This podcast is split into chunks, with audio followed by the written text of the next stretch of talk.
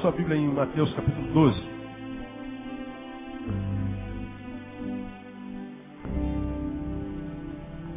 Quero ministrar uma palavra, irmãos, que, que há muito tempo atrás, de alguma forma, já passei por ela.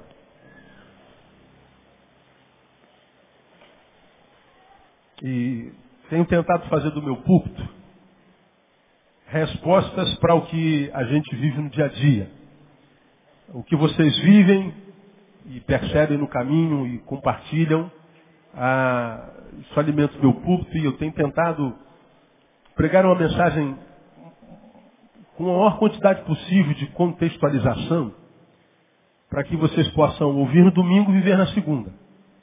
Ah, prego muito pouco sobre religiosidade, não prego sobre eternidade o tempo inteiro, você não me vê falando do céu o tempo inteiro, nem do inferno. Porque se a gente está no caminho, a gente sabe que está fora do inferno e o fim desse caminho é céu. Então eu nunca me preocupo nem com o céu nem com o inferno. Eu só me preocupo no caminho. E você sabe quem é aquele que disse eu sou o caminho. Então eu não me preocupo com a eternidade. A minha já está decidida. A sua também, amado? Eu me preocupo com hoje. Eu me preocupo com o que eu tenho agora, porque tudo que a gente tem na vida é o agora.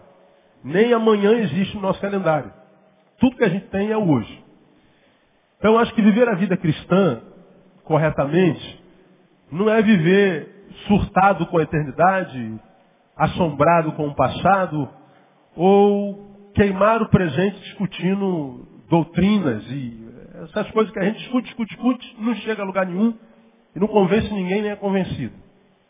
Então, se você for lá na minha caixa de e-mail hoje, deve ter lá uns 500 e-mails. Eu posso afirmar para você que, a despeito de me ouvirem lá e saber como eu sou, o que prego, como prego, ainda assim, você pode chegar lá e tem uns 10% daqueles e-mails que estão me perguntando o que, que eu acho sobre predestinação, sobre aspersão, imersão, sobre ceia livre, restrito, está restrita, sobre doutrina disso, doutrina daquilo, sobre não sei o quê, porque eu ouvi dizer, a outra lá, pastor, a gente pode comer é, frango ao molho pardo. Me falaram que comer frango ao molho pardo, comer o frango da galinha, dá legalidade pro diabo. Falei, caramba, eu não ouço isso desde que eu era moleque, cara. Porque quem é crente antigo aqui sabe que antigamente eles não podiam comer frango a passarinho, é, frango a passarinho, não, frango ao molho pardo, frango a passarinho, pelo amor, caiam de boca, irmão, aquela, mas se tiver um alhozinho assim em cima, sangue de Cristo, né? Oh Deus. É bom demais. Então, a, gente fica discutindo doutrinas e aí debates e e-mails e tal, pode não sei o que, pode não sei o que lá, eu fico vendo aqueles debates. Você entra lá na comunidade do Orkut, eu cantei aqui no, no Congresso dos Adolescentes. É, quem espera que a vida seja feita de ilusão, pode até ficar maluco ou morrer na solidão. É, é preciso saber viver? Aí eu falei sobre a letra dessa música. Aí gravaram, botaram no Orkut. E tá lá no Orkut, né? Pastor Neil canta música secular na adoração. Aí tá lá que a gente cantou na hora do louvor, né? Aí cantamos música secular no louvor. Não, da mesma fonte no brota bênção e maldição. Eu respeitava tanto o pastor Neil, mas agora eu acho que ele é do capeta, porque ele cantou música do mundo e tal. Aí tá lá a discussão, aí tu vê aquilo, aí tu morre de rir, cara. Tem lá um, um, um Endel Meleca que tá lá. Como pode, não sei o quê. Aí alguns ficam indignados. O pastor Neil tinha obrigação de entrar aqui e responder a gente. Pô, filho, tem uma mulher para namorar em casa. Tem um cachorrinho para levar para passear. Tem moto para lavar. Cinema para ir. Eu vou ficar aqui discutindo. É, você nem estava lá para saber, eu vou discutir. Eu não perco tempo, irmão, com essas besteiras, não. Não me leva mal. Você quer discutir, vai com Deus. Agora, eu continuo acreditando, quem espera que a vida seja feita de ilusões, pode até ficar maluco ou morrer da solidão. Eu continuo acreditando, é preciso saber viver. Ah, é preciso saber viver. Agora, cantar não pode? Então leia. Leia e vê se não é verdade.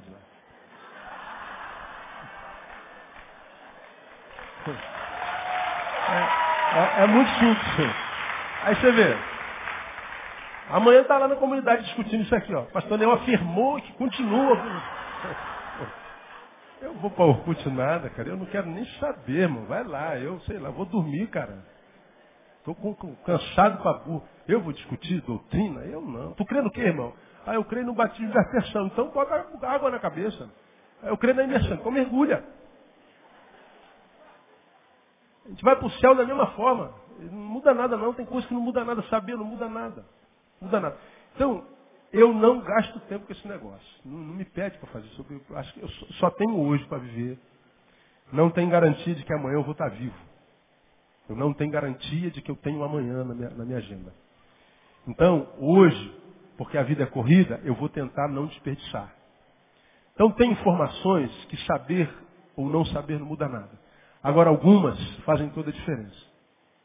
Essa aqui, eu acho que é uma que faz diferença. Mateus capítulo 12. É, tem um trecho aí entre o 43 e o 45 que Jesus fala sobre o nosso inimigo. E conhecer o inimigo é importante para quem quer vencer uma batalha.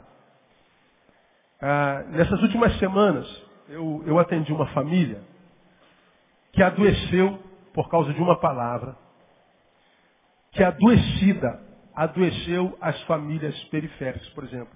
Os pais têm filhos casados.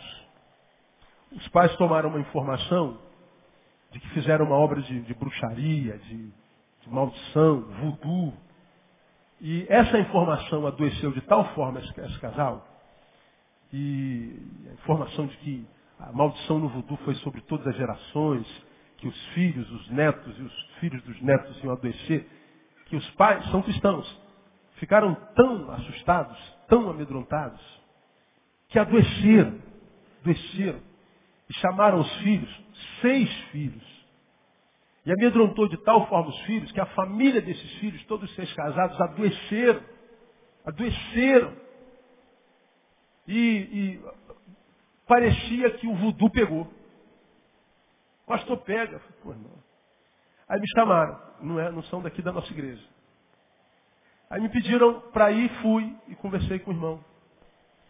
Com o patriarca. Como é que foi, irmão? Foi assim, assim, assado, assim, assim, assado, assim, assado, assim, assado. Aí falei, foi isso que aconteceu? Foi.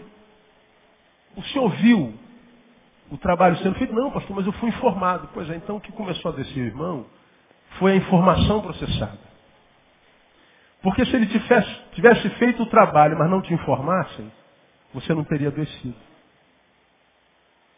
Que adoeceu o senhor e a sua família foi a informação. Mas a informação tem esse poder? Tem esse poder? Tem esse poder? Uma palavra, ela pode desconstruir um, um planejamento de um dia, de uma semana, de um mês. Uma coisa simples, cara. Coisa simples. Quer ver? Uma mulher. Você sabe que o salão de cabeleireiro não é só um lugar onde a gente faz cabelo, faz unha é um, é um, é um centro terápico. Certo ou errado? É uma terapia, cara. Você senta ali, está fazendo unha, está tá lavando a cabeça, tal, está botando o cabelo, tira cabelo, pintando cabelo. Cara, então, ó, mexer na cabeça aqui, ó, tá vendo? Cabeça raspada, cortei cabelo ontem. Aí o cara que corta meu cabelo, ele, ele, aí depois que ele corta, nem cabelo tem, mas ele faz massagem, ele passa um, um creme, aí fica passando. Quando ele passa a mão na cabeça, desculpa a, a, a boiolagem.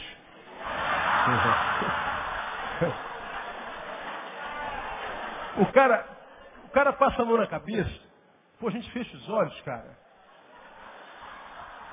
Vai, meu filho, fica à vontade. Né? Cara é bom demais. É bom demais. Dá vontade de não acabar nunca. Estou falando uma besteira? É terapêutico, cara. O centro de beleza é terapêutico.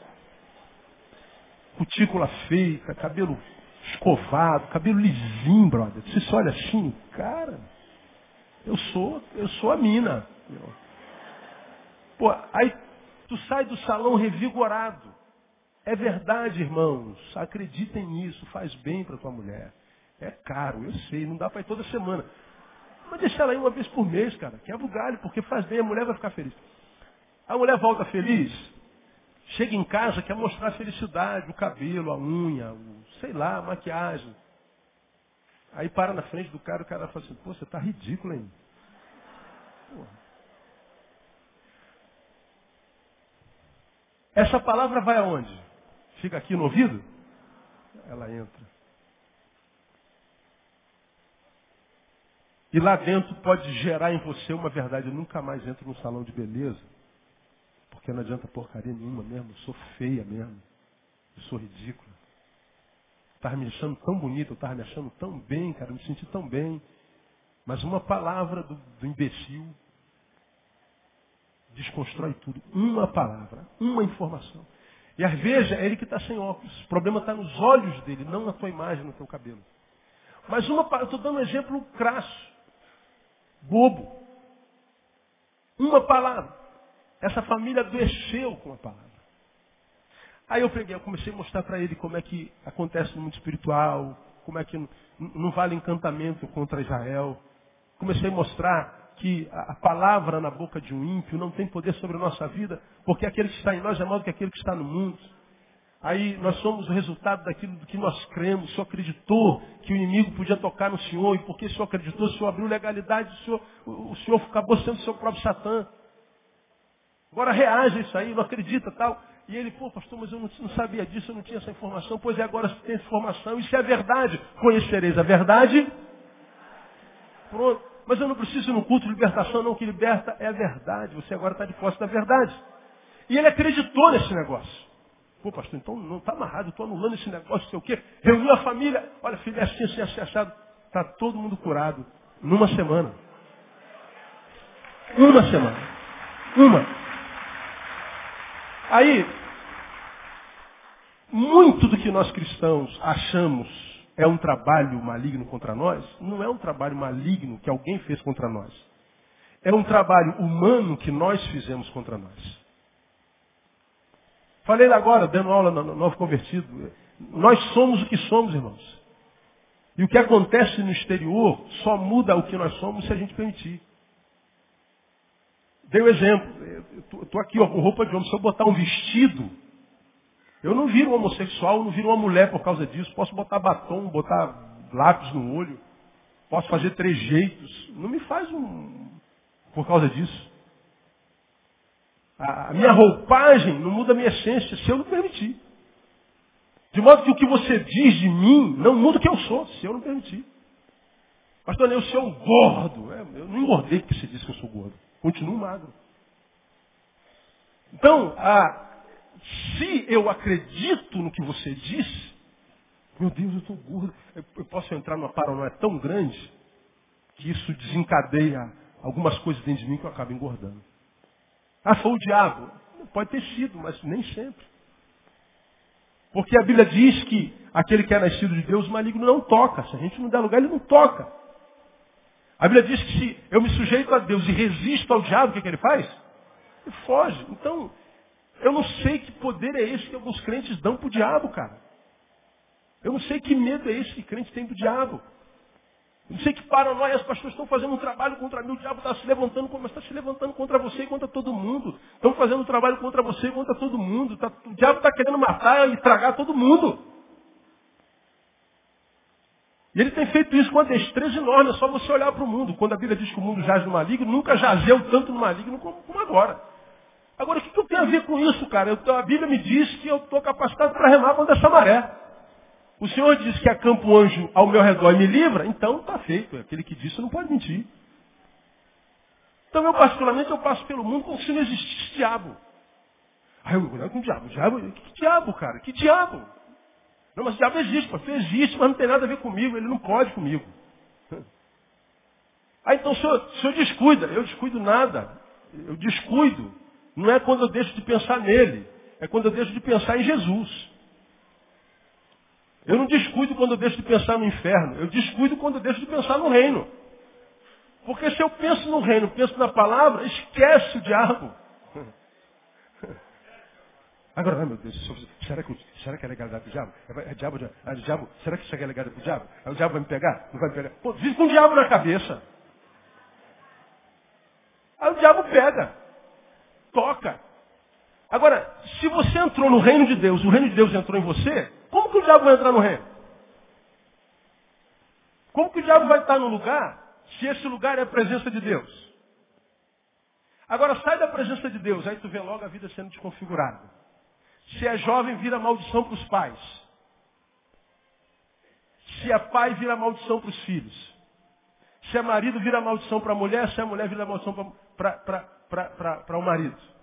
Ele começa a mexer logo na família. Aí aquele membro que deixou o reino começa a ser o desagregador da família. É fruto de uma família, portanto é fruto do amor de alguém, e esse fruto do amor vira uma desgraça. E o pior, acha que está certo. A família que até então era bênção, passa a ser o inimigo. E ele acha que é a família que desconfigurou, não, foi ele. E a gente não percebe.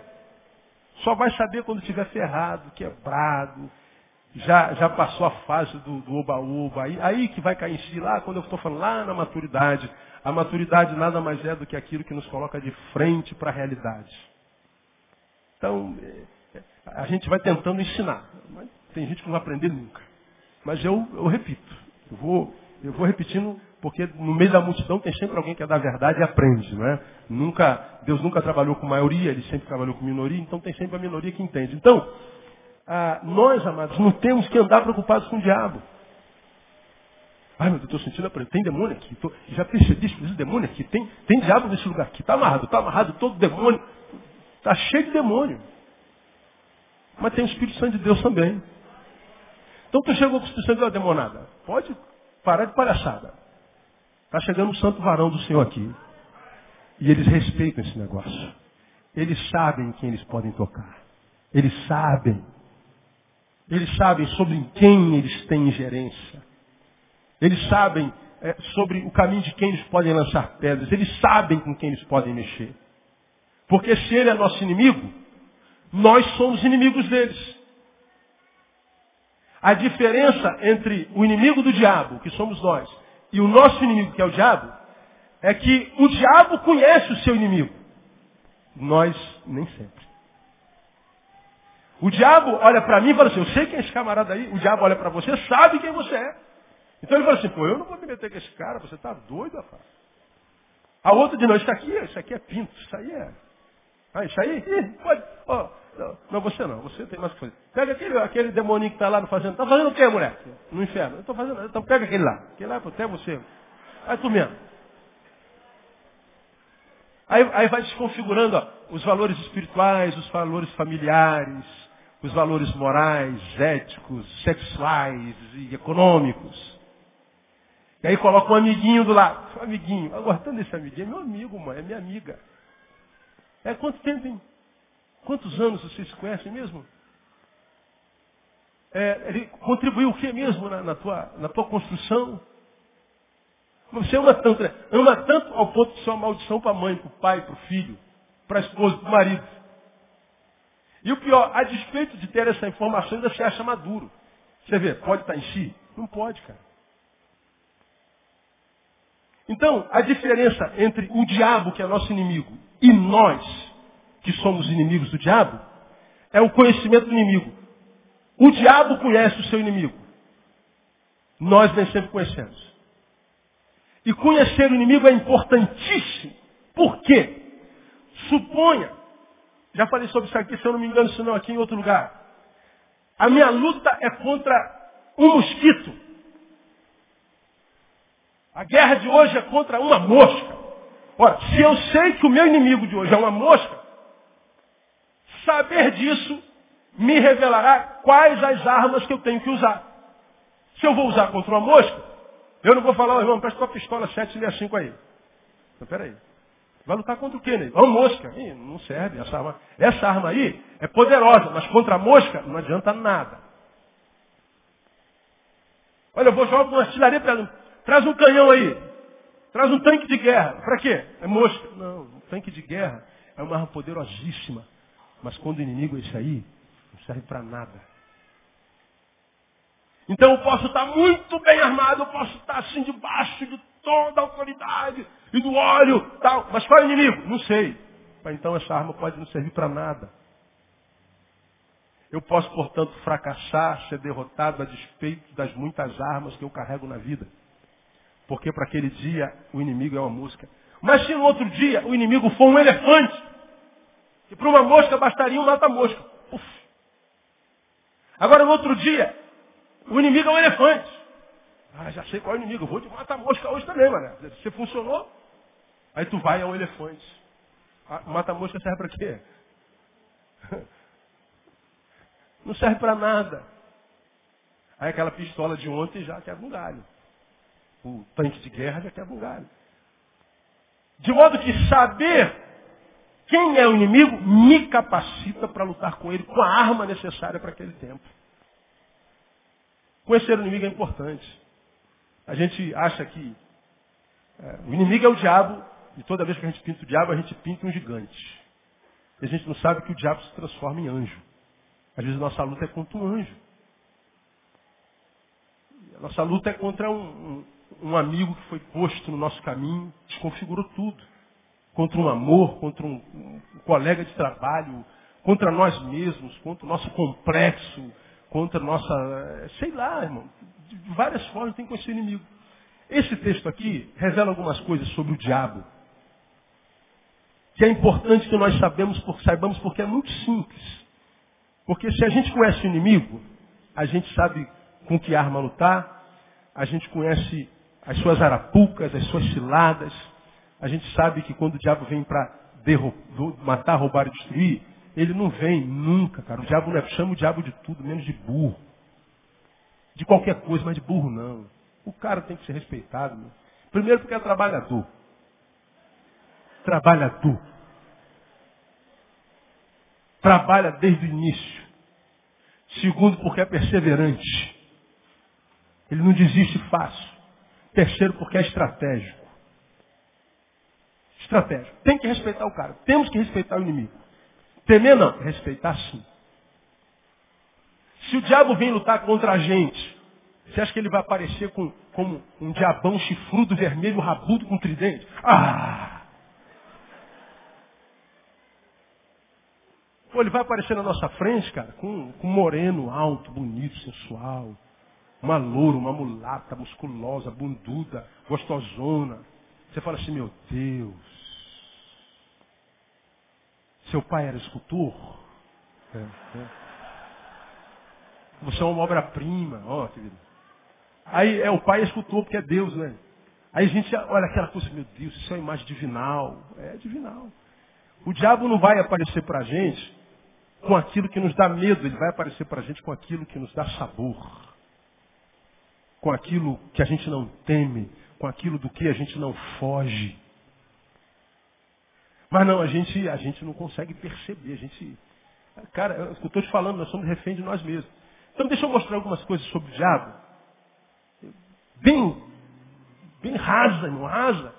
Para que você entenda. Está em Cristo. Estou, pastor. Lavado e remido pelo sangue. Glória a Deus. Nova vida em Cristo Jesus. Amém. Esquece o diabo. Pensa em Jesus. Pensa em Deus. Pensa no reino e viva para a glória disso. E você vai ver que já venceu o diabo em nome de Jesus. Porque a Bíblia diz que é um inimigo vencido e não a ser vencido. Agora veja o que Jesus disse sobre o nosso inimigo aí no versículo 44 do capítulo 12.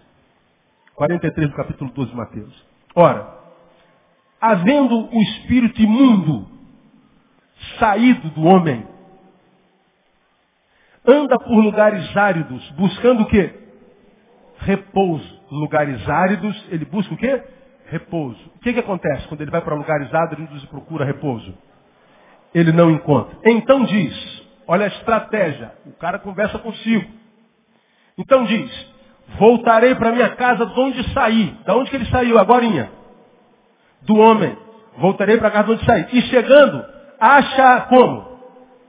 Desocupada, varrida e adornada. Então vai e leva consigo o que? Outros sete espíritos piores do que ele. E entrando habitam ali. E o último estado desse homem vem a ser pior do que o primeiro. Assim há de acontecer também esta geração perversa. Olha que sinistro. Veja algumas verdades desse texto. Vamos relembrar o que nós acabamos de ler. O espírito imundo sai do homem. Alguma razão tirou de lá. Quando ele sai do homem, a palavra espírito é a palavra grega pneuma, de onde se origina pneu. Espírito é pneuma. Pneu é. O que tem a ver pneu com espírito? Ora, o pneu só serve enquanto pneu se dentro do pneu houver o quê? Se o prego entrar e o sair, para que, que serve um pneu? Nada. Então o pneu serve por causa do ar. Espírito é sopro. É o que está lá. Então quando esse espírito que é sopro sai do homem, ele vai para lugares áridos, que não homem, buscando repouso. Esse sopro, esse espírito, ele vagueia, buscando lugar onde ele possa repousar. Só que fora do corpo humano, do ser vivente, ele não consegue descansar, ele não encontra repouso. Então o que ele faz, meu Deus? Eu vou tentar voltar para casa. Ele volta para casa, o que, que acontece? A casa de onde ele saiu, diferente do que a gente imagina, está suja, feia, mal pintada, cheia de pecado, cheia de podridão. Então o demônio entra, se sente bem, fica. Não, o texto está dizendo, ele volta. A casa está limpa, varrida, adornada, bonitinha, olha que coisa linda. E a gente diz, o diabo não entra em lugares assim, pelo contrário. Ele olhou pela janela, estava limpinho, falou, pô, tem uns brother meus que estão desempregados também, estão sem teto. Ele vem e traz mais sete. E a vida dessa pessoa, de quem o diabo saiu e voltou, se torna pior do que antes. Ele vai sentir saudade de quando só tinha um demôniozinho na vida. Vamos a algumas lições importantes aqui a respeito do nosso inimigo. Primeiro, esse texto está dizendo que o nosso inimigo, a despeito de ser espírito, precisa descansar. Ele sai do homem e vagueia por lugares áridos, procurando o quê? Descanso. Repouso. Mas pastor, como é que o espírito pode cansar? Ah, cansa. Está dizendo que cansa. Se eu sei que o diabo se cansa, portanto, ele tem limites. Porque o que é cansaço em nós, se não um limitador? O que é o cansaço, se não, se não trabalhado, um ponto final? Pega lá uma, uma caixa de, de, de 20 quilos, fica levantando. E fácil no início. Só que à medida que a gente vai cansando, os 20 quilos se transformam em 30, 40, 60, 100 uma tonelada e você não consegue levantar 20 quilos. Aí vem um outro novinho, magrelinho. Pô, pastor, 20 quilos. É só que eu estou levantando esses 20 quilos há dois dias. O cansaço me limitou, me paralisou. O cansaço é um ponto limitador, um ponto limítrofe. Então esse texto está dizendo que o inimigo, ele se cansa. Então saber que o meu inimigo se cansa deve gerar em mim alguns saberes. Primeiro, ele trabalha e trabalha muito. Só se cansa quem trabalha. Ele não é alguém que fica parado esperando só oportunidades. Ele caça suas oportunidades, ele fabrica suas oportunidades. Segundo, esse texto me diz que se ele cansa, portanto ele pode ser vencido. Saber que o meu inimigo pode ser vencido, nós já sabemos disso, mas é sempre bom lembrar, me dá autoridade para combatê-lo quando ele vem com as suas ameaças idiotas. Quando ele aparece, por exemplo, na nossa vida em sonho. Cara, como é que tem gente perturbada por sonho? Tem um dia que alguém não conta um sonho para mim. Eu já morri no sonho das pessoas. Ah, eu morro há 40 anos no sonho dos outros. Pastor, eu tive um sonho com o senhor que eu fiquei, meu Deus do céu. Eu dá mão, senta e conta. Aí a pessoa, olha, o senhor estava não sei aonde, aí o carro passou por cima, o avião caiu em cima, o jacaré comia sua cabeça, a cobra mordia seu calcanhar. Eu, eu, eu falei, meu Deus, ela está contando. Ai, pastor, o senhor toma cuidado. Vou tomar cuidado, não pode deixar. Muito obrigado. E o que, que o senhor diz desse sonho, pastor? Eu não digo nada. Um sonho. Mas se for o diabo arrumando cilada, ah, o diabo arruma cilada para mim todo dia. Ele vive pensando em mim. Eu aqui não penso nele, mas ele vive pensando em mim. Mas pastor, e se for um aviso de Deus? Deus cuida de mim todo dia. Todo dia. E mais, eu não acredito que Deus mande um recado pela metade. Ó meu servo, tem uma cilada na sua frente. Pô. Das duas uma, eu não ando mais para frente. Ou falo, senhor, aonde? Aonde? Qual, qual que tem cilada para gente? Está escrito desde sempre, o diabo, vosso adversário, anda rugindo como um leão, ao vosso derredor, buscando a quem possa tragar. Então alguém fala assim, ah, o diabo preparou uma cilada. Eu não sei. Eu tenho que ficar esperto o tempo inteiro. Aí a gente tem um sonho. A gente perde o dia inteiro. Bom seria se não tivesse dormido, aí não teria sonhado. Agora sonha. O sonho perturba o dia, o mês. As pessoas não dormem mais preocupadas com o sonho. Porque o sonho pode estar dizendo alguma coisa. Ora, se foi Deus quem disse, Deus não manda recado pela metade. Deus não manda nem recado, Ele manda uma palavra direta. Ele revela o que é. Então, nós temos que ter cuidado com sonhos, com revelações, porque isso tudo pode ser cilada dentro da igreja. Se ele se transforma em anjo, pode se transformar num profetazinho desse da vida. Que vem com profecias na nossa vida, muitas vezes, para acabar com a nossa semana. Se eu fosse contar algumas profecias aqui, vocês ficariam escandalizados. Não a respeito de minha vida, mas a respeito de pessoas que vieram compartilhar o que, que a irmã foi falar da parte de Deus para ela. Coisa de louco. Coisa de louco. Aí a gente ouve profecias, porque usaram o nome de Deus, a gente diz, é o diabo. Não, irmãos, o diabo, se ele descansa porque ele trabalha muito, se ele trabalha muito e ele é estrategista, ele não vem com tridente, rabudo, chifrudo, ele se transforma em anjo de luz, ele não vem com, com, com, com, manifestações dessas que a gente vê nos cultos. A pessoa se manifesta o demônio, aí o cara pula lá. Aí a igreja toda olha para o demônio lá. E a gente sai em nome de Jesus, sai em nome de Jesus, sai em nome de Jesus. E a gente fica lá na batalha, parou o culto, todo mundo olhando para lá, o demôniozinho está. Ganhou o que ele queria, fama e atenção. Aí a gente diz, olha como o diabo se manifesta, irmão. Não, diabo, esse diabinho aí, irmão, não se preocupa com ele não. A gente tem que se preocupar com aquele diabo que a gente não consegue ver com os olhos e que a gente não consegue perceber. É aquele diabo que ama, aquele diabo que beija, aquele diabo que é amigo, que acaricia, que dá conselho. É aquele diabo que se mostra amigo, parceiro, irmão. É aquele diabo que está agindo na nossa vida como agiu Judas, mas que não se manifestou nem um instante. A Bíblia diz, tendo o diabo entrado no coração de Judas, foi ele tratar com o sinédrio. Judas foi lá tratar a traição de Jesus. Não, 20 moedas não, quero 30. Não, 30 que é isso, cara? Você está maluco? Eu vou te dar 25. Não, 30, então não entrega o cara.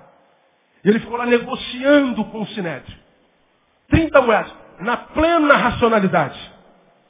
Mas na racionalidade dele, ele estava traindo ao Senhor e diz o texto que o diabo já tinha entrado no coração dele. E não se manifestou nem um instante. Não grunhiu, não babou, não teve libertação, mas diz que o diabo entrou no coração de Judas. É esse o diabo que deve nos preocupar. E não o diabo da manifestação no culto público. Imagina, coloque-se no lugar do diabo. Você é o diabo. Por dois minutos só, rapidinho. Aí você quer destruir a vida de alguém. Aí tu vai botar, aí tu está andando na rua, vou destruir a vida desse cara. Aí um fica endemoniado, ah, vou te matar, eu quero te destruir. Ai meu Deus, o diabo está se levantando aqui. Pastor, pegou um demoniado aqui do meu lado para me destruir. Ah, por que, que diz que vai destruir? Por que, que não destrói de uma vez, meu? Por que, que não joga o meu carro no precipício? Joga minha moto embaixo de um ônibus? Por que, que não, não, não bota um infarto no meu coração? Bum! Meu, meu coração explode. Por que, que ele não mata todos os pastores, todos os santos? Por que, que ele não acaba com tudo uma vez? Porque ele não está com essa bola toda, cara. Aí a gente acha que ele é muito mais do que o que ele é. Este diabo, esse inimigo, ele se cansa. Se ele se cansa, ele pode ser vencido, irmão. Ele tem um limite. O diabo sobre nossa vida tem um limite. Não dê, não estenda o limite que ele tem sobre a tua vida. E sobre nossa vida ele não tem limite nenhum se a gente não permitir. Então, quando você perceber que o que está acontecendo contigo está te tirando do altar, o que está acontecendo contigo está te tirando da palavra, o que está acontecendo contigo está desconfigurando tua família, é só ficar ligado. Pô, o que está acontecendo comigo, cara? Queria tanto ser uma bênção para minha mãe, cara. Olha, eu sou uma fonte de tristeza. Caraca, eu sou apaixonado pela minha mãe, não estou conseguindo amar. Sou, eu, sou, eu casei com esse homem para fazê-lo feliz. Casei com essa mulher para fazê-la feliz.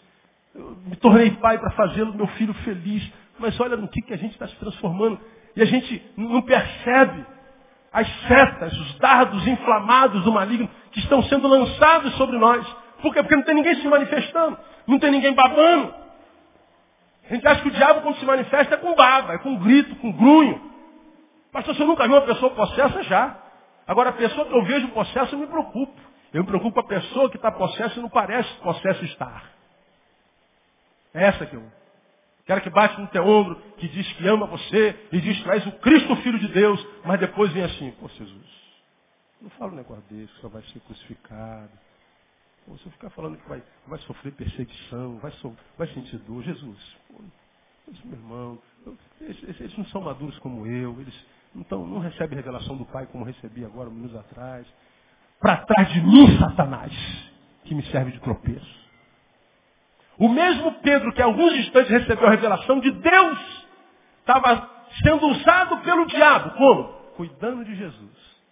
Fala assim, Jesus, não fica bem. Estou preocupado com o senhor. O senhor fica falando essa derrota aí. Quem há para discernir isso? Quem só se preocupa com o reino. Quem se preocupa em pensar em Jesus, em pensar na sua palavra. Quem se preocupa é, mais com a vida do que com a morte, mais com o céu do que com o inferno. Que tem intimidade com Deus e comunhão com o seu povo. Porque senão a gente vai ficar assim surtado. Uma informação adoeceu seis, sete famílias. Uma informação. Então, ele precisa descansar, o que revela que ele pode ser vencido, ele não é invencível. Então não pinte um diabo maior do que o que ele é. Segundo, aqui é sério, ele descansa no homem. Tendo o espírito imundo saído do homem, busca descanso no encontro. Então ele diz, voltarei para o homem. Porque perceba, vamos voltar para o pneu? O pneu só tem valor quando tem o que dentro? Ar. Muito bem. Agora, tira o pneu. O que, que acontece com o ar que é dentro dele? Dissipa-se. Aquele ar, pelo menos aquela quantidadezinha comprimida dentro do pneu, ela encontra utilidade quando dentro do pneu. Então, quando ela está dentro do pneu, aquele ar se sente útil consegue segurar um carro de toneladas. Porque o que segura o nosso carro em pé é aquele arzinho que está dentro do pneu. 28 libras, 28 não sei o quê. É libras? Deve ser, né? É aquela bombinha lá, 28, 33, de ar, né? É aquilo que mantém o nosso carro de pé. Aquele arzinho que tem dentro do pneu mantém o trator em pé. Aquele arzinho que está dentro do pneu mantém aquele avião, enquanto em pista, em pé. Então aquele ar dentro do pneu é um ar útil, é um ar percebido, é um ar que é, é um ar que encontrou sentido para a sua existência. Esse texto está dizendo que o espírito maligno gosta de possuir, porque quando ele possui, ele se percebe. Já, recebe, já percebeu que as, as manifestações espirituais da maldade, quando o demônio pega uma pessoa, essa pessoa perde a consciência? O demônio toma seu corpo, toma sua consciência. E o demônio se diverte com o corpo dela. Diz isso para o ateu que não acredita nisso. Até um dia que ele for possesso. Aí você vê que a mente dele é arrancada e ele faz coisas inumanas. Quando o demônio sai, ele não se lembra de nada que aconteceu. Por que, que o diabo faz questão de tomar a consciência? Porque quando ele toma o nosso corpo, ele é um ar que se vê, que se percebe, ele se sente. O Espírito é quando está em nós.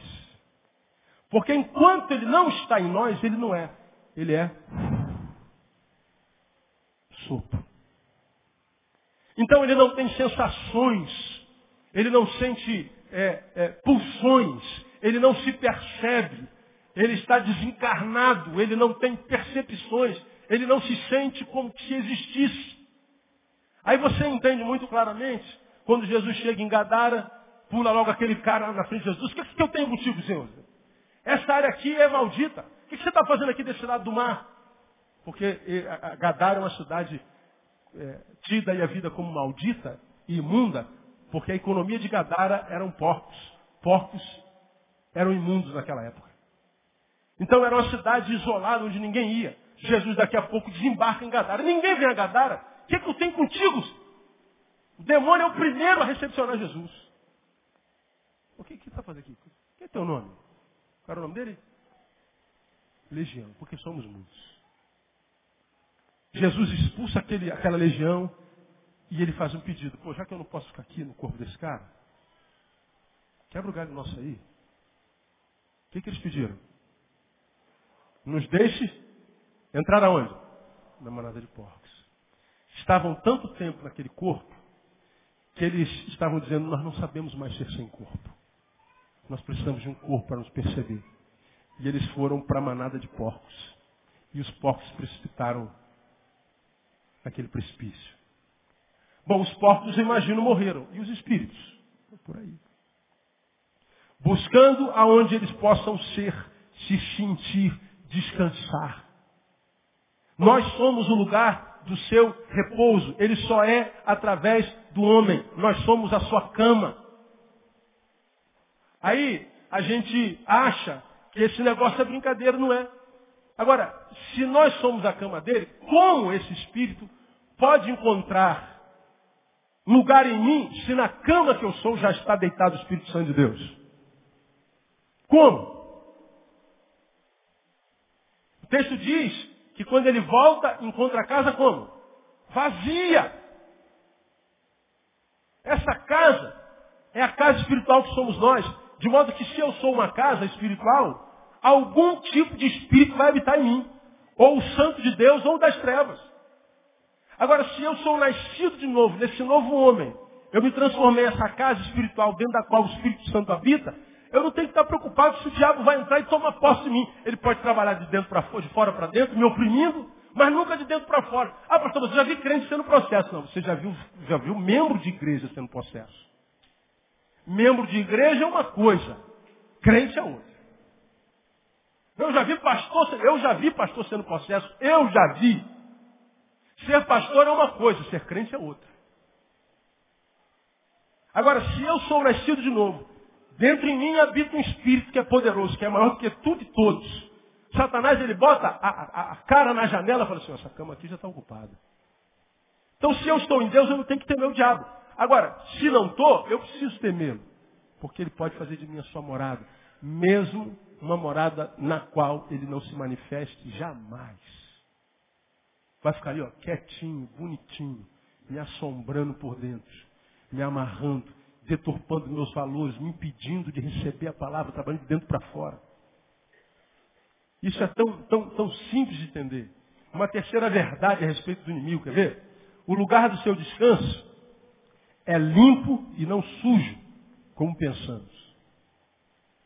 Diz que ele voltou e encontrou a casa desocupada, varrida e adornada. Varrida e adornada Problema nenhum. Agora, a palavra que deveria fazer a gente pensar aqui é desocupada. Lembra que vovó dizia? Mente vazia, oficina do diabo. Eu não sei de onde vovó tirou isso, mas que tem sentido, tem. Mente vazia. Desocupe-se. Desocupe. Tenha muito tempo ocioso. Você vai ver logo que o que há dentro de você vai sendo desconfigurado para o mal. Quer ver uma coisa? Quanto tempo você passa na internet? Ih, pastor, vamos mudar esse rumo dessa conversa. Pois é. Ninguém fica na internet tanto tempo se não passear por sacanagem, por sexualidade. Você está aqui me ouvindo, não está? Fica o dia inteiro na internet, você está tendo contato com quem não presta do lado de lá. Eu estou afirmando. Ninguém consegue na frente daquela tela ficar naquela tela o dia inteiro se relacionando só com tela. Tem que ter alguém do lado de lá. Falei no retiro de casais desse ano. Dos quatro motivos destruidores de famílias hoje, de casamentos. O segundo deles hoje é a internet. Dados colhidos no meu gabinete, não, não vi não. Eu fiz a análise, minha, minha, de 20 anos de trabalho. Um deles é a internet. Ninguém se relaciona com a máquina tanto tempo, a máquina não devolve. A máquina não interage. Tem que ter alguma coisa do lado de lá. Agora, o problema está na máquina? Não, é no tempo ocioso. É no tempo vago, é na cabeça vazia, é ausência de produção, é ausência de utilidade. Quem não é útil se torna refém do corpo, se torna refém de si mesmo, se torna hedonista, se torna escravo das sensações. Por quê? Cabeça vazia, casa desocupada. Ah, pastor, mas eu estou trabalhando. Faz o que no trabalho? O que, que você faz no trabalho? Trabalha mesmo ou ocupa as horas? Vendeu as horas de 8 às 18, de 8 às 17 você trabalha. Faz o que no trabalho? Pô, tenho muito tempo livre. Pois é, então no trabalho você não trabalha. Está sendo contaminado. Então, o problema aqui não é da casa arrumadinha, porque todos nós gostamos de casa arrumadinha e vazia, do Espírito Santo mais ainda. O problema aqui é a desocupação, é o vazio, é a casa desocupada. Então, a, o lugar que o diabo habita não precisa estar sujo necessariamente. Eu posso passar por um culto de libertação, olha, e fui liberto. Saiu uma cajadada de demônio de, de mim. Legal. Pô, fulano está liberto, glória a Deus. Amém. Vai botar o que no lugar desses demônios? Confessou Jesus como Senhor? Chamou o Espírito Santo para fazer morada nele? Não, isso ele não fez. Bobagem. Pode esperar no próximo culto, culto da semana que vem, está ele lá endemoniado de novo. Quem trabalhou aí? Libertação? Faça uma análise, veja se não tira o demônio da mesma pessoa ano após ano. Mas de novo, cara, você está endemoniado de novo? Tô. Quebra o galho aí, pastor. E bota o demônio para fora. E o demônio vai embora. Opa, tranquilo. Que hora que acaba o culto aí? Aí sabe o que, que acontece? O cara que trabalha com libertação não aguenta. Não dá para ficar muito tempo trabalhando com isso. Porque as pessoas que a gente quer libertar, porque a gente ama, porque a gente não quer sofrer, não fazem a sua parte. E aí, por mais que a gente faça a nossa, não adianta nada. O problema é desocupação. É a cabeça vazia. É a falta de utilidade. Então, de que limpeza é essa que está que, que tá falando? Quer ver? Ah, Jesus ilustra é, casa limpa, varrida, muito facilmente com aquela relação que Jesus teve com os fariseus. Para a gente terminar, 23, 25 de Mateus, veja aí. 23, 25. Todos nós conhecemos esse texto de cor. Ai de vós, escribas e fariseus, hipócritas. Por quê? Porque limpais o quê? o exterior do corpo e do prato, mas por dentro estão cheios de rapina e de intemperança. Vovó diria, por fora, bela viola, por dentro, pão bolorento. Então, nós evangélicos temos um defeito grave. Nós estamos muito preocupados com o que tem por fora. Olha o comprimento da sua saia. Sem paletó, não prega aqui. Sem gravata, olha, cortou o cabelo. Brinca, é coisa do capeta. E o batom é do diabo. A gente está por fora. Mas por dentro a gente se preocupa pouco. A gente se preocupa com o que parece ser e não com o que é. Quando a gente não se preocupa com o que é, por mais que a gente se preocupe com o que parece ser, viver tal mentira alimenta ainda mais o inimigo. Quando a gente dá a volta, quando a gente ludibria, a gente está alimentando mais ainda. E aí ele nos deixa em paz, porque nós estamos retroalimentando a ele em nós com a hipocrisia. Estamos enganando todo, todo mundo pensa que nós somos o crentão, o santarrão, poderosão, aleluia, e a gente vai sapatinho de fogo e tal. Mas ele sabe que a gente não é. Não, deixa ele aí, não, deixa. Não. Ó, manda até uns demôniozinhos lá para ele libertar, para o pessoal acreditar que é isso tudo. Manda lá. Vai lá, vai lá. Pega aquela mulher lá que ele vai orar por você, mas tu sai quando ele orar. Aí o diabo sai, olha que oração poderosa, mas o diabo sabe quem é aquele orador. É aquela limpeza que é por fora. Então, irmão, Limpa tudo que é por fora. Limpa tudo que é por fora. Fica bonito, fica maravilhoso. Mas lembra que não há nada fora do homem que entrando nele possa contaminá-lo. Mas o que sai da boca do homem, isso que é o contamina. Está lá em Mateus 7,15. A minha contaminação, o que contamina a minha casa, não é o que vem de fora, é o que vem de dentro. O que me contamina dentro é o que sai de mim. Porque o que sai de mim sai do subjetivo para o objetivo, é, ao sair me contamina ou me santifica. Então a gente está preocupado com o exterior, com comportamento, com moralidade, com ética e tal, mas a gente não sabe que é, é, é, essa preocupação não é para a glória de Deus, é mais para que os outros pensem de mim alguma coisa positiva e boa. A gente está preocupado com o que os outros pensam, mas não está preocupado com o que Deus pensa. Porque Deus nem pensa, Deus sabe. Então viva como quem quer agradar a Deus, a Deus que tudo sabe. E agradar a Deus, o Deus que tudo sabe, não é ser perfeito. Como eu já ensinei vocês aqui. Agradar a Deus é mais fácil do que agradar aos homens. Porque Deus sabe que nós não podemos mais ser perfeitos. porque nós somos seres caídos. Então Deus não tem problema com a nossa imperfeição. O que Deus não suporta é o imperfeito se entregar à imperfeição sem luta. O que Deus não suporta é o imperfeito que não se enxerga. O que Deus não suporta é o imperfeito que por causa da imperfeição, imperfeição deixa de perseguir a perfeição. Mas como é que eu vou perceber uma coisa que eu não vou conseguir nunca? Tenta para a glória de Deus. Se não pode ter 100% em ordem, tenha o máximo em ordem que você puder. Só não se entregue como um homem mundano, um homem carnal, que sente uma fraqueza aqui, aí arrebenta tudo aqui e se entrega à fraqueza. Eu sou assim mesmo, eu sou assim mesmo, eu sou assim mesmo. Não, tu não é assim não, filho. Você não tem nada a ver com o que você é no coração de Deus. Você é um frouxo que se entregou e está dizendo foi o diabo. Porque o diabo não pode fazer conosco que a gente não permita, consinta que ele faça. Então nós precisamos trabalhar porque o lugar do seu descanso, então, limpeza, que a limpeza que atrai o diabo é que não chega no, no, no, no interior. Não chega no nosso ser, mas só ao exterior. Só mexe do lado de fora. A gente muda de religião, mas não muda de essência. Mudar de religião às vezes nem é tão necessário, mas mudar a essência toda, todo necessário.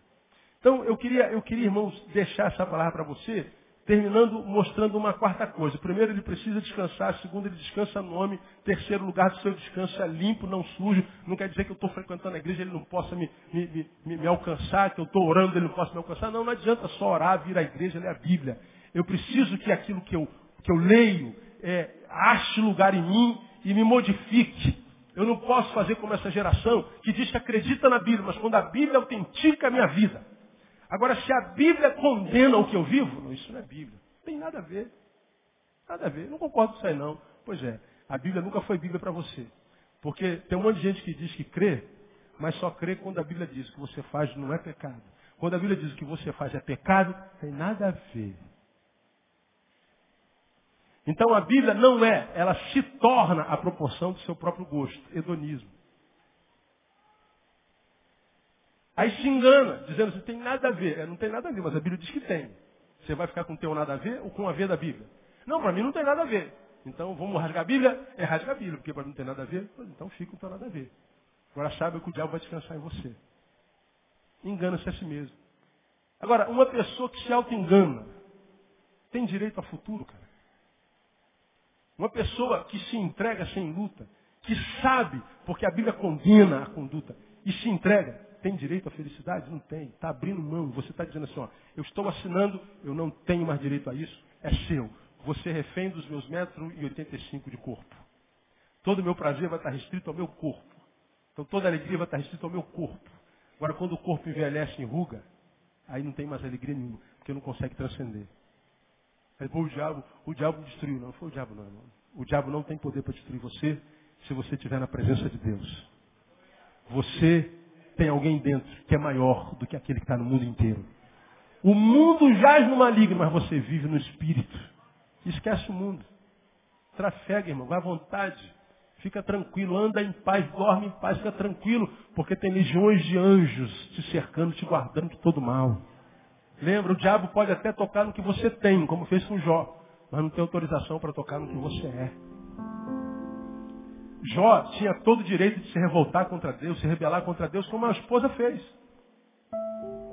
Mas ele diz, não, esposa, eu entendo a tua dor, você perdeu filhos. Mamãe pira quando faz um negócio desse. Você diz, então amaldiçoa logo Deus e mata, e se morre, se mata. Eu falei, não, mulher, eu entendo a tua dor. Mas eu acho que a gente recebe o bem e recebe o mal de Deus também. Ele é Deus, amor. Amor, ele pode pôr e dispor. Foi o que ele disse.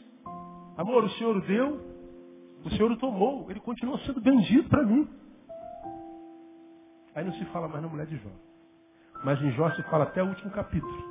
E diz ele, não pecou com a sua boca. Agora, humanamente falando, se ele amaldiçoa a Deus, acho que ele tinha razão humana. Que Deus é esse, cara? Que me entrega na mão do diabo? Que Deus é esse que permite que toca no meu filho? Que toca nas minhas coisas, no meu trabalho? Que raio de Deus é esse? É a lógica humana. É a lógica humana. Muitos de nossos arrazoados contra Deus têm sentido. Se Jó se rebela, ele tinha razão. O que, que Jó fez? Caminhou contra a razão. E andou em fé.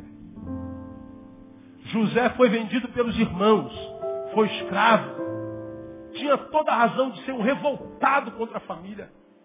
De ser um rebelde. O que, que, José fez? Caminhou contra a razão. Amou a família. Não, mas se ele quisesse, pastor, castigar a família, ele tinha razão. Tinha. Tinha. Ele tinha direito, tinha, mas ele abriu mão do direito. Aí que está a diferença nossa. Você tem direito de se revoltar com Deus, de chutar o balde, de mandar Deus né? onde você quiser. Você pode se transformar no ateu, fingindo que não crê mesmo. Você pode fazer o que você quiser. Você tem razão às vezes. Só que quando a gente está de fato no espírito, até da razão, a gente abre mão. Porque o que é a fé? Se não, em parte, a abertura da razão. Pô, meu irmão, vamos falar sobre, sobre, como é que é o nome do cara do que caiu na, na barriga do peixe? Mas vamos falar sobre Jonas hoje. Jonas foi um profeta que desobedeceu a Deus, foi jogado no mar, aí veio um peixe, engoliu ele, passou três dias na barriga de um peixe. Mas quando o peixe viu que era um profeta rebelde, nem peixe aguenta profeta rebelde e vomitou ele. Aí pega um cara que não tem Espírito de Deus e fala assim, ó, oh, o profeta ficou três dias na boca de um peixe. Pô, cara, irmão, pensa, esquece tua fé. Dá para acreditar num negócio desse? Três dias dentro de um peixe? E lá dentro ele orava ao Senhor, falava com Deus. Ó, tem uma espinha quebrada aqui, ó. Um né? Que peixe é esse? Cara, pela lógica, não dá. Não dá. Agora, pela fé, você está lá assim, ó, e Jonas caiu no peixe e a, a baleia engoliu o peixe. Tivesse lá, Jonas engoliu a baleia, eu acreditava também. Como, pastor, só acredita nisso? Eu não sei como é que eu acredito. Não tem razão, não tem lógica. Eu simplesmente creio. Crer é uma opção. É loucura, irmão. A fé é uma loucura. Oh, quem não tem Jesus é para o inferno, quem não tem vai para o céu. Pô, tu acredita agora de inferno, cara? Demônio. O que é isso, cara? É, eu creio. Eu creio. Explique. Não, não explico. Aí não dá, você pediu demais. Eu simplesmente creio. Isso é fé. Por isso que a Bíblia diz que a fé é dom de Deus. Quem não tem um dom está perdido. Então, se você crê, devia sentir orgulho e não está em dúvida. Porque como você já ouviu, por exemplo, o ateu nada mais é do que um crente frustrado. Ele esteve aqui entre nós, ouviu a palavra, foi criado na palavra, mas ele não conseguiu reter essa palavra, não teve experiência com o Espírito Santo, não aconteceu com ele. Ele viu acontecer com todo mundo, ele viu a adoração, ele viu a palavra, ele até se arrepia um pouco, mas aquilo não mantém, não tem a bênção da permanência, e ele não consegue, individualmente falando. Porque ele não consegue, ele diz, isso não existe. O ateu é um crente frustrado. Agora, se a gente tem essa experiência, e se a gente absorve isso, Vive nisso. Esquece o diabo. Você vai vencê-lo de qualquer jeito. Preocupe-se em honrar o teu Deus, o teu Senhor e viver segundo os valores do reino. Aí você vai ver que as tuas instâncias de prazer até se dilatam. Você vai ter muito mais prazer na vida. Você vai ser livre para viver alguns prazeres tão saborosos que não vão te fazer mal. Agora não, geralmente a gente abandona o reino para viver os prazeres do mundo. Na racionalidade não dá, não dá. Não dá. Então, querido, esquece o diabo. Pensa mais em Jesus. Porque se o cara cansa, ele pode ser vencido.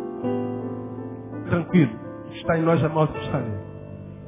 Segundo lugar que ele procura, não precisa estar sujo não. Basta estar inútil. Basta não ter sentido para viver. Basta ser parasita. Pode ser o mais lindo, varrido e limpo. É bênção? Não. Então não adianta ter, ele pode entrar. Mas também o texto me ensina que é, eu posso vencer.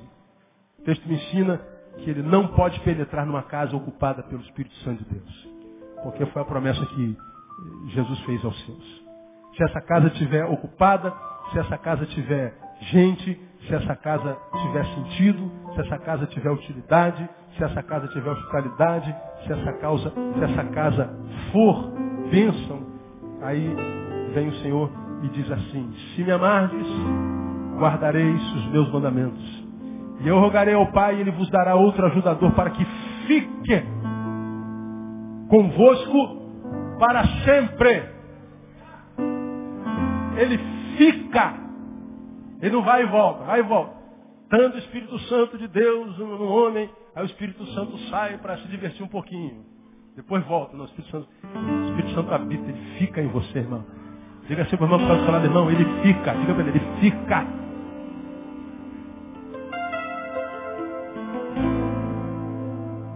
Para sempre, a saber, o Espírito da verdade. Portanto, esse Espírito gera saber. E não só sensação. Verdade. O qual o mundo não pode receber. O mundo não pode, não é que não queira, ele não pode receber, porque não o vê nem o conhece. Portanto, o mundo é refém dos olhos, do corpo, das sensações, das tensões, dos tesões. O mundo é um pobre coitado. Eu não vejo, eu não creio. Eu não percebo, então eu não discerno. Mas vós o conheceis, porque ele habita convosco e estará em vós. Agora, se isso é uma realidade, como que o diabo vai entrar, irmão? Não entra, irmão. Então, vai dormir, irmão. Quando chegar o profeta, fizeram, fizeram uma obra da tua vida. O que, que eles fizeram? Mataram uma galinha. Pô, podia ter dado para o pobre essa galinha. Fazer uma galinhada, né? Ah, botaram uma garrafa de cachaça. Bom, não tem problema. Pelo menos vai abençoar o mendigo, um frio, tá um frio desgraçado. O cara vai beber aquela cachaça. Ah, botaram tua, teu nome na boca do sapo. Tadinho do sapo. Tadinho do sapo. E vai dormir. Porque o que está em nós é maior do que aquele que está no mundo. Clauda ele bem forte, fique tranquilo.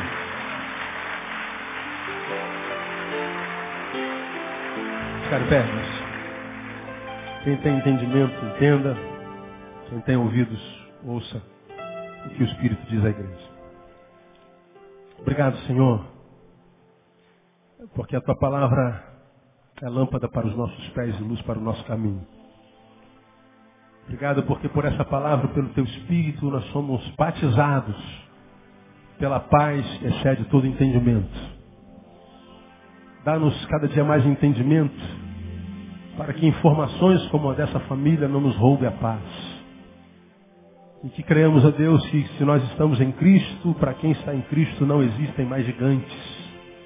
Não existem mais Golias. Todos eles caíram diante da unção do Filho do Senhor.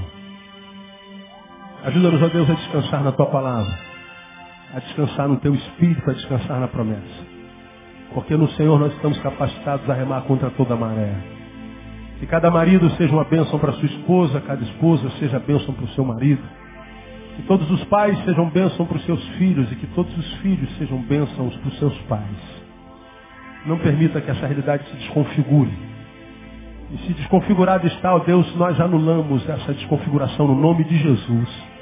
E proclamamos que esse filho será bênção, que esses pais serão bênçãos e que essa casa encontrará de volta a tua paz no nome de Jesus. Seja assim para a glória do teu nome, porque te pedimos um nome que é sobre todo nome o nome daquele que foi, é e será. Rei dos reis e Senhor dos senhores.